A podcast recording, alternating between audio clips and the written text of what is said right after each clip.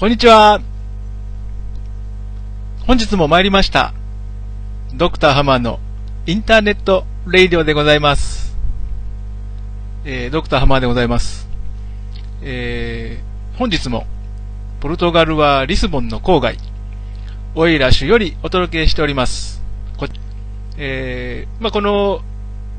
ドクターハマーの Internet Radio、えー、今日で4日目になるんですけども、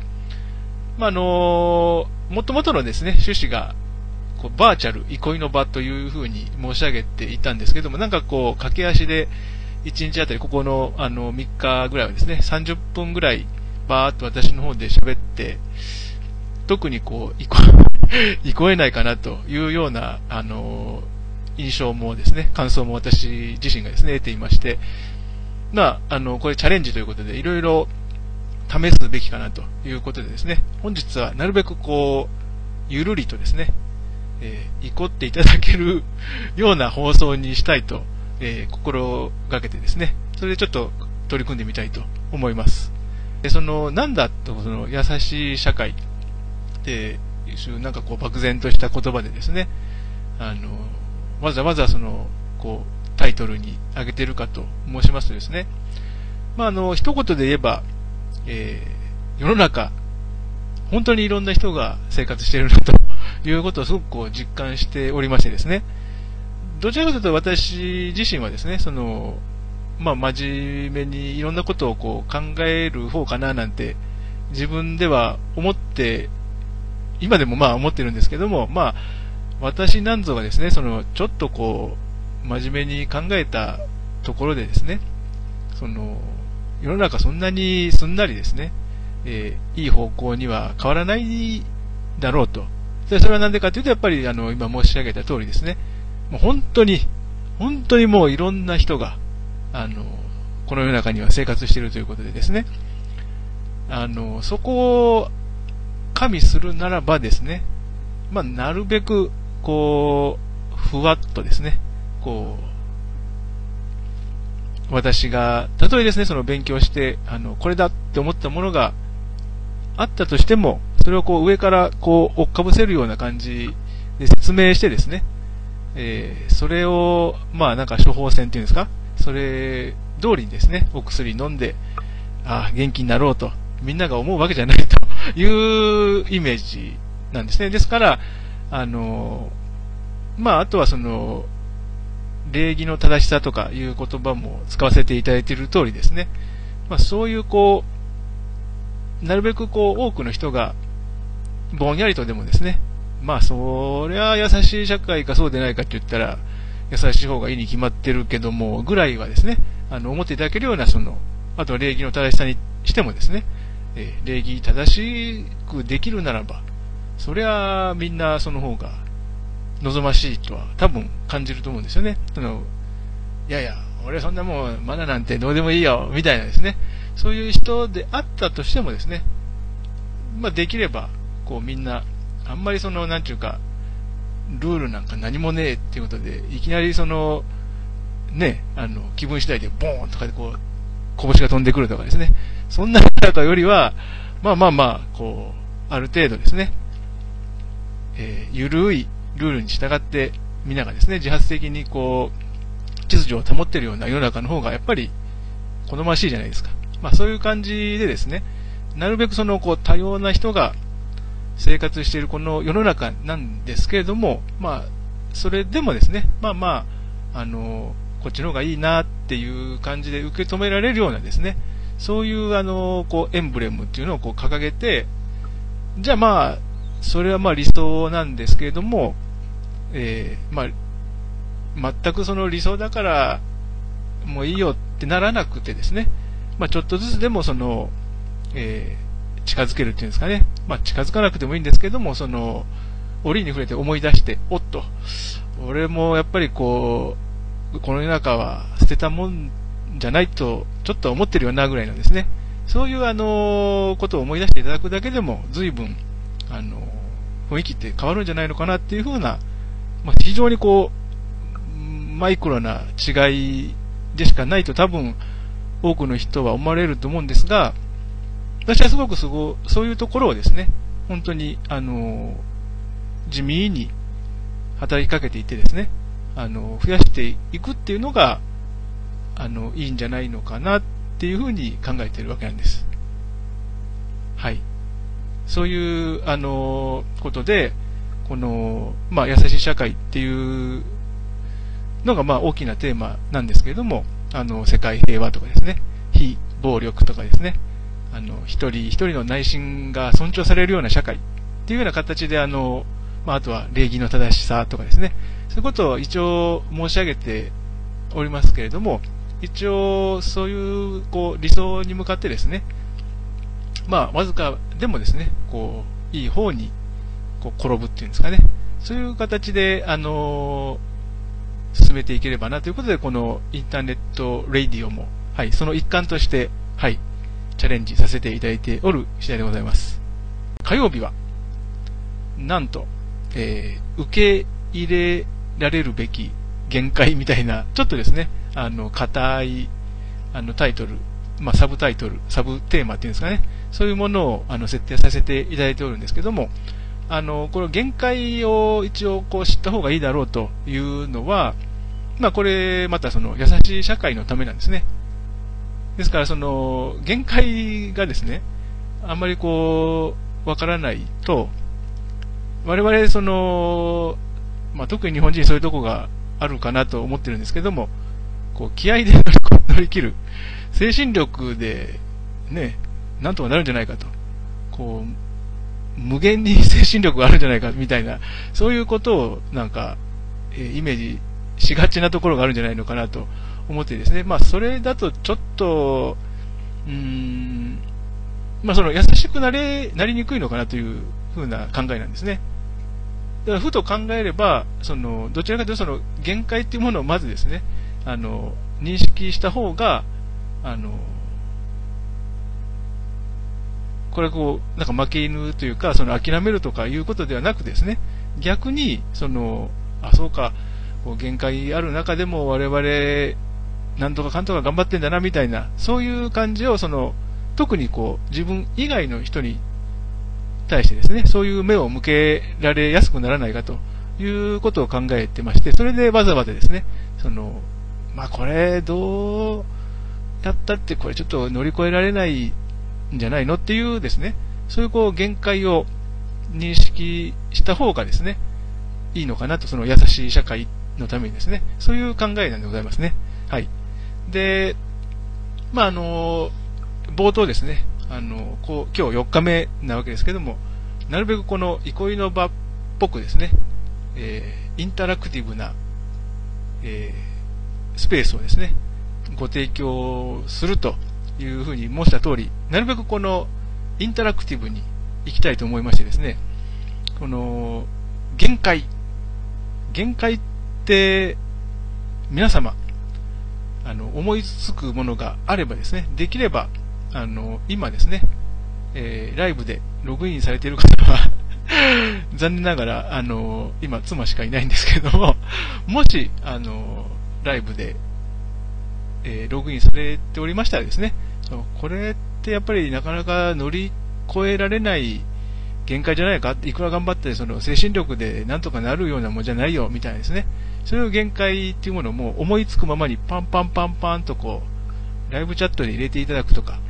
で、あのー、これが、まあ、録画されますので、もし録画でですね、あのー、ふとお立ち寄りいただいた方におかれましては、えー、できれば、私の考える、私というその、見られた方がですね、え、考えるこの限界みたいなものですね、できればそのコメントの欄のところにパンパンパンパンともう全然そのもう何も深く考える、必要もございませんので、あ、これちょっと無理だろうみたいなのを思いつくままにですね、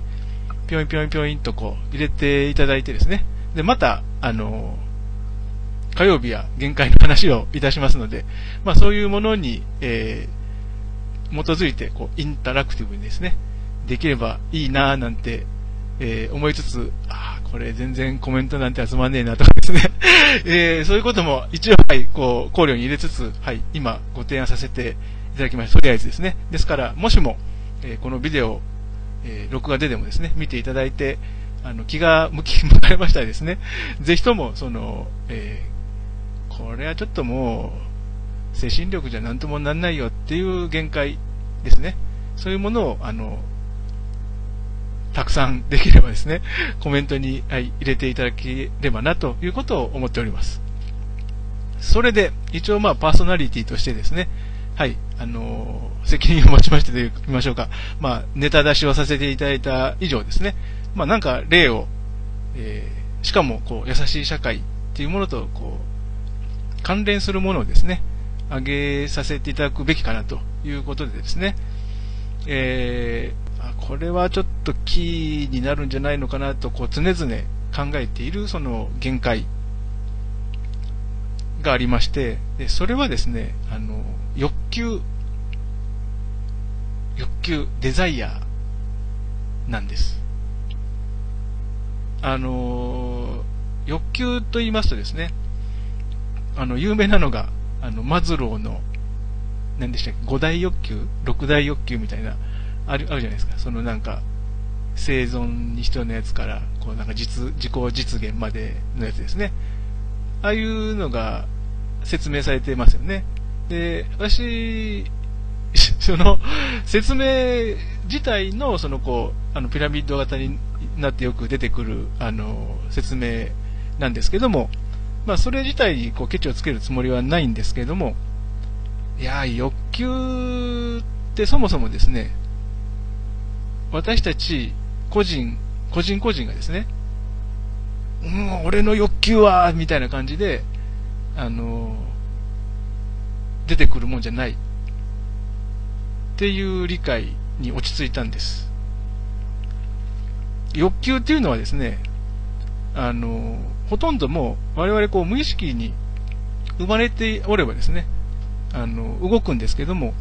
こう動いていく中で出てくるものなんですね。ですから、あの、それを、その理解をしないと、あたかもですね、個人が欲求、自分の欲求に基づいて行動するみたいな。もう勝手にその欲求というものをこう、根源的なその動機、その行動の動機っていうふうに理解してしまうんですよ。で、それは、その、根源的なですね、その動機みたいなものは、まあ、基本的にないと理解した方が私は世界は平和になるかなというふうに思ってるんですね。ですから、まあ、お互い様の精神っていうのは、まあ、日本語にありますけれども、まあ、あの、欲求に基づいて、自分のその興味、自分の利益を求めてみたいな、あ、そっからしてもう、ちょそういう話を始めると、もう、なんかもう現実と違う話でもって、なんかこう、みんなが議論始めてしまうのでですね、欲求っていうものはですね、あの、つかめないんですよね。あらかじめは。で、ですから、あの、もしですね、あ自分、例えば、うん、そうですね、私なんかの例でいけば、まあ、こう、野球やりたいな、みたいなですね、その、それいろんなその欲求が含まれていると思うんですけども、それってなんか自分が好きだみたいな、そういうのをこう前面に出すよりも、まあいろんなその、当時ですね、私が5歳の時に広島カープ、広島に住んでいたんですけども、広島カープが優勝して、それで、あのー、誕生日の日にグローブとバットを買い与えられましてですね、それからなんか、好きになっちゃったみたいなところがあるのでですね、どちらかというともう、好き、自分がこう選んだっていうよりは、まあ好きにさせていただいたみたいな、そういうニュアンスの方が私は近いのかなと。で、そういう形でですね、こう、欲求に関してもですね、まあ、なんだその、なんか性欲だの、食欲だのっていうのに関して言えば、いやいや、それはもうほとんど本能的なもんだから、一人一人のもんじゃねえのって、まあ、思われると思うんですけども、私はそうであってもですね、まあ、私たちはこう、社会的な動物でありますし、ね、必ずしも、あの、置かれたコンテキストにおいてはですね、いや、2週間まともな食事しなくたって、生活する人だっているわけなんですよ。ですから、まあ、あの、ムラムラっと、性欲もなんか違うのかな。でも、同じですよね、多分ね。その、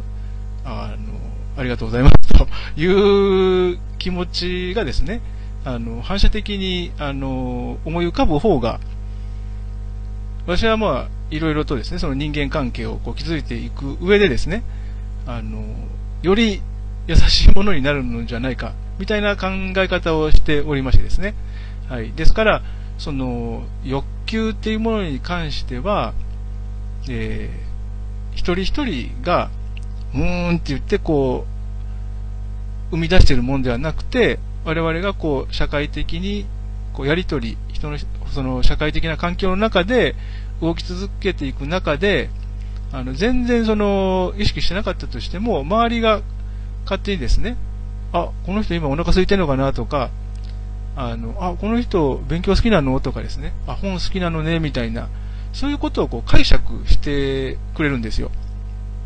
まあもちろん、あの、逆の立場から言えば、我々もその誰かを見れば、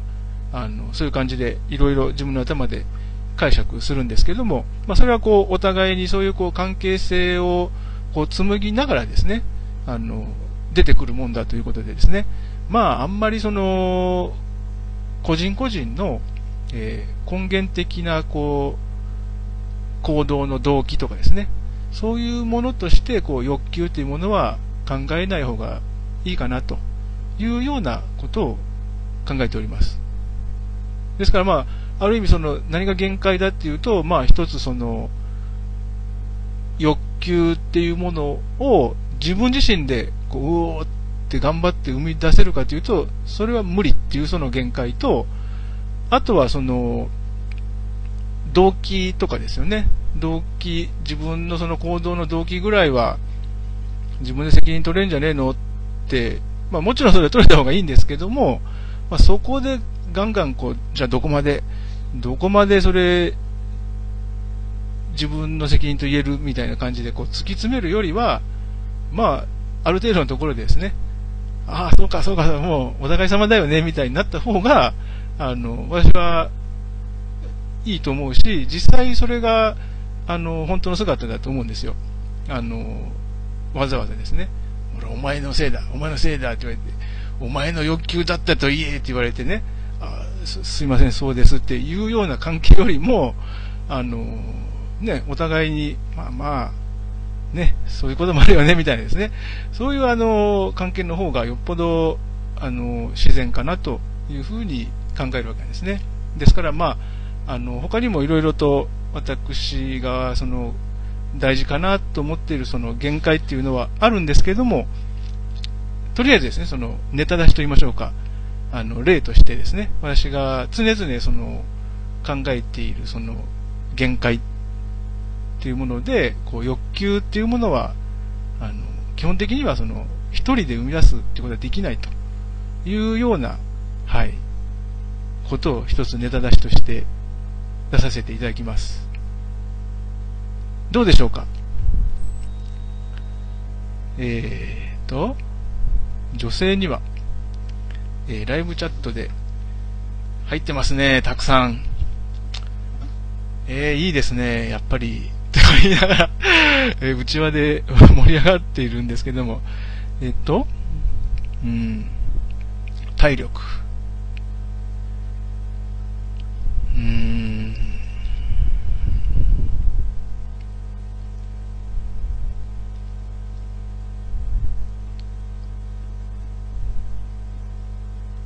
まあそうですね。やはり、こう、生物学的な限界っていうのはありますよね。絶対私たちいつかは死にますしね。まあこの先、あの、科学が進歩して、えーどうなるかはわかりませんけれども、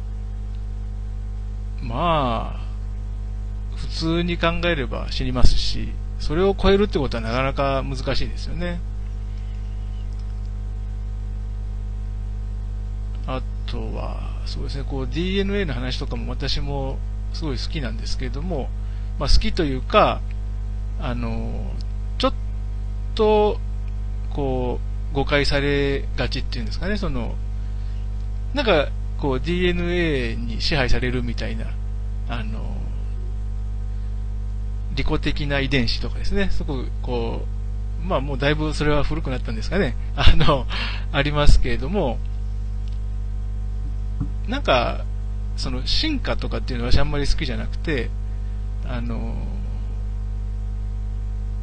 進化って言ってしまうとなんか、まあもちろんその偶然性に関しても説明に加味されてないわけじゃないんですけども、なんかそれでもちょっと、なんか、ちょっと傲慢な感じするんですよね。その進んでいくみたいな、あの、感じが。まあ、単純にチェンジぐらいにしとけばみたいなですね。そういうあの、えー、私は思っていて、どうしてもその、こう、一つ、言葉一つとってもですね、これで、こう、我々がなんとなくこう、抱いてしまうイメージって、案外強くなってしまうんですよね。ですから、うん、そういうところも、まあ、細かいことを申し上げればですね、気をつけながら言葉を使っていくとかですね、そういうこともできればいいんですが、ね、なかなか難しいですよね。そんないちいち一つ一つですね、えー、自分たちが使う言葉の意味とか、まあ、意味ぐらいは考えても、その影響力っていうんですかね、そういうところまで、例えばその4、5年先の影響なんていうのは全くわからないですもんね。ですから、うん、難しいところがあるんですけども、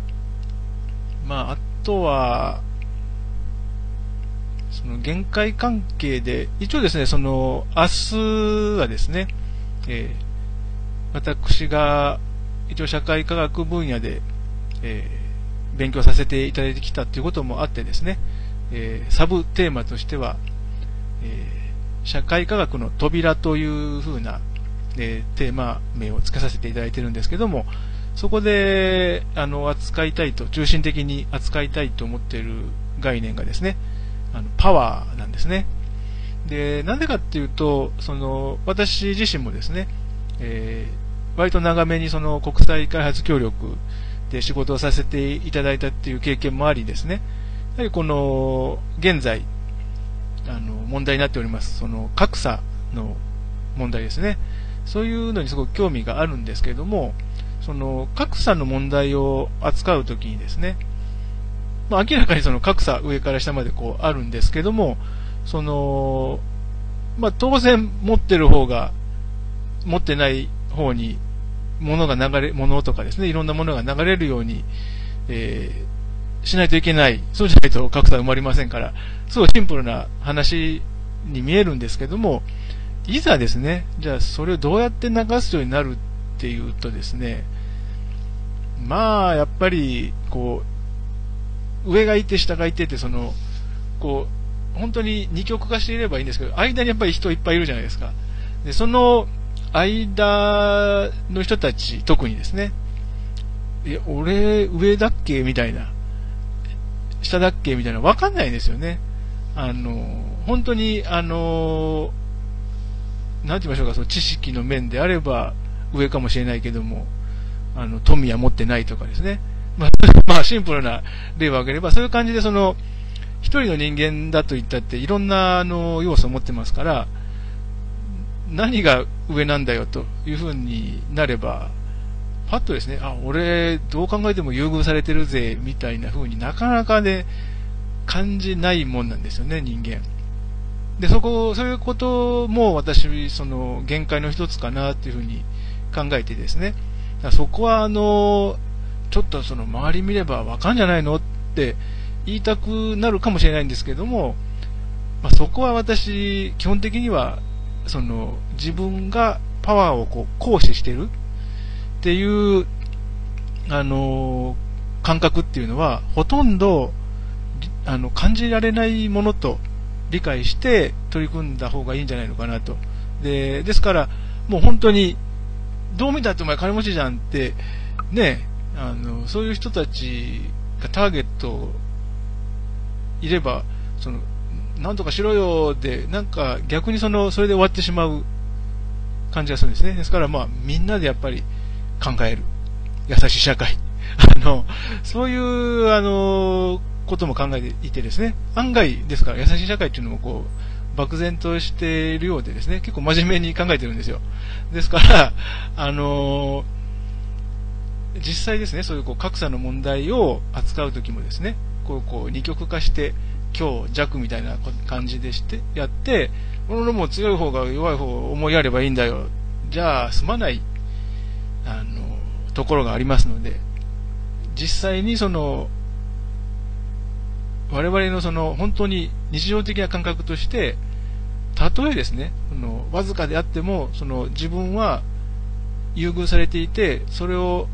その優遇されている環境を楽しむこと、享受することによって、それがもう実はパワーの講師になってったりしちゃうこともあるんですね。そんなのいちいち感じてないじゃないですか。そこはやっぱりこう無視しちゃいけないかなと。もう気づかないもんだということで、踏まえて、それを踏まえて、じゃあどうすると